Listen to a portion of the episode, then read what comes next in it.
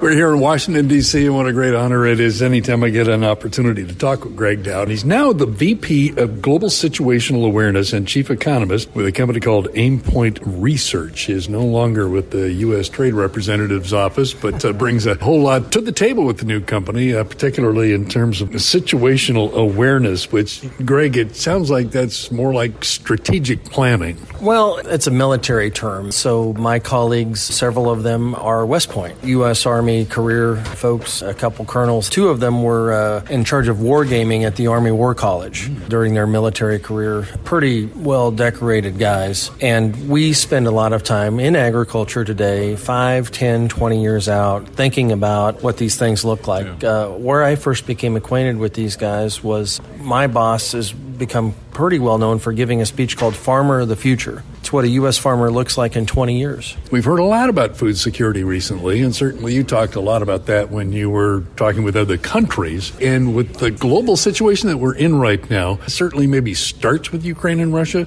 but it just threw everything else into this just tumultuous mess to the statement about the redrafting of the international trade situation. When we do the war games, it's so much about supply chains. And food security is national security. So let's go through this. Did this all begin with the Ukraine and what's going on? No, actually, it started with COVID, and we all know that. But one of the most interesting things that really set the wheels in motion was last summer in China, they ran out of coal. And most people don't realize about half the provinces in China back in August and September had blackouts. Well, if you don't have any electricity, you're not running your soybean crushing facility, you're not running your facility that processes phosphorus to make phosphate fertilizers, you're not running your facility to make the raw materials that go into glyphosate.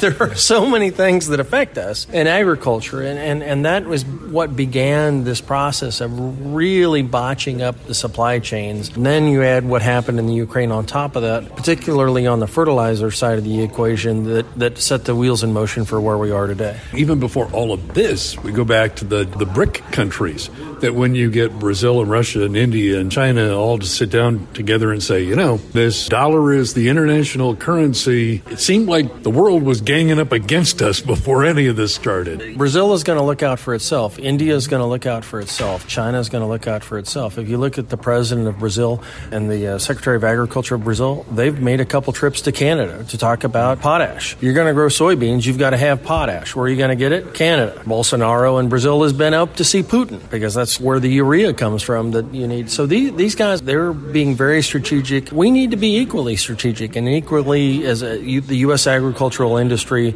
doing everything that we can to figure out how to secure what is an absolutely critical thing for us in agriculture, and that's the fertilizer component of this. And it also goes back to disengagement from international conversations and trade deals. That goes back to the Obama administration, though. You know, the first 4 years of Obama, there was complete disengagement. We didn't have trade promotion authority. This is kind of the same thing. So nobody's surprised by that. But what it does is, you know, it takes about 10 years once you do a deal for it to really develop into fruition and be valuable to us in agriculture. So again, we're in a situation where we don't have anything in the pipeline. So you've got to continue to have these conversations and press and prod. And Undersecretary McKinney and I, that's what we did for 3 years on a daily basis. You're talking about the coal in China and how that created all these other issues. I have a hard time with people that are against ethanol and pursuing electric cars more so than looking at some of the options that we have with ethanol, understanding to a point that you've made in the past about China, not just that they are looking out for their own, but they're looking for ways to actually kink the game in their favor, think currency manipulation. But with regard to batteries, they own, 80% of all that it takes to build these batteries if we don't pay attention to that at some point. Okay, let's talk about, from an Aimpoint perspective, longer term about this. Personally, what drives me crazy, well, we just need to flip a switch and it's all going to happen. The answer is we're in a transition. We're going to be in a transition for the next 20 or 30 or 40 years. I'm not completely sure whether electric cars are going to be the end game here, or will it be a fuel cell, or will it be hydrogen, or with regard to aviation fuel, will it be renewable green diesel? You know, there are all kinds of technologies and things that are going to constantly evolve.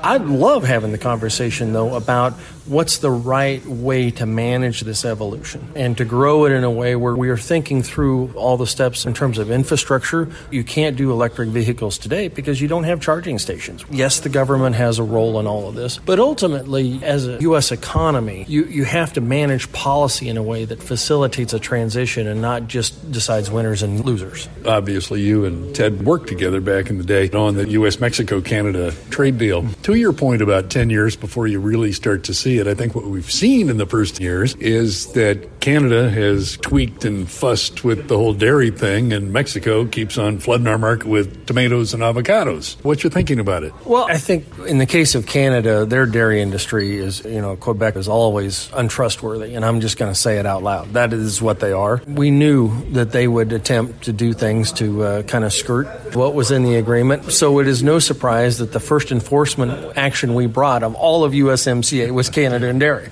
No one should be surprised by that. With regard to Mexico, though, there's a lot of U.S. investment that has gone down to Mexico in terms of fruits and vegetables, et cetera.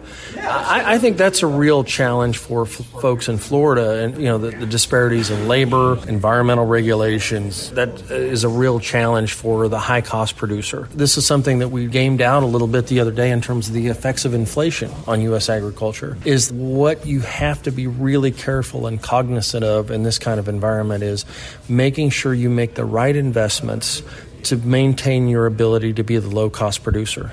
If you don't make correct investments and you end up being the high-cost producer, that's when you can really get yourself in trouble. Both of you guys were big proponents in the past about having a real strong Western Hemisphere, not just U.S., Canada, Mexico, but even into Central America. Are we moving in the right direction to solidify those strategic partnerships? I am so glad you asked that question because I talk about this all the time. I do not like where AMLO is going in Mexico with regard to the rule of law. This is a huge challenge for the United States going forward, not just for agricultural trade, but for our relationship overall. Another country, if you watch what's going on here, is Colombia. They have a big election coming up.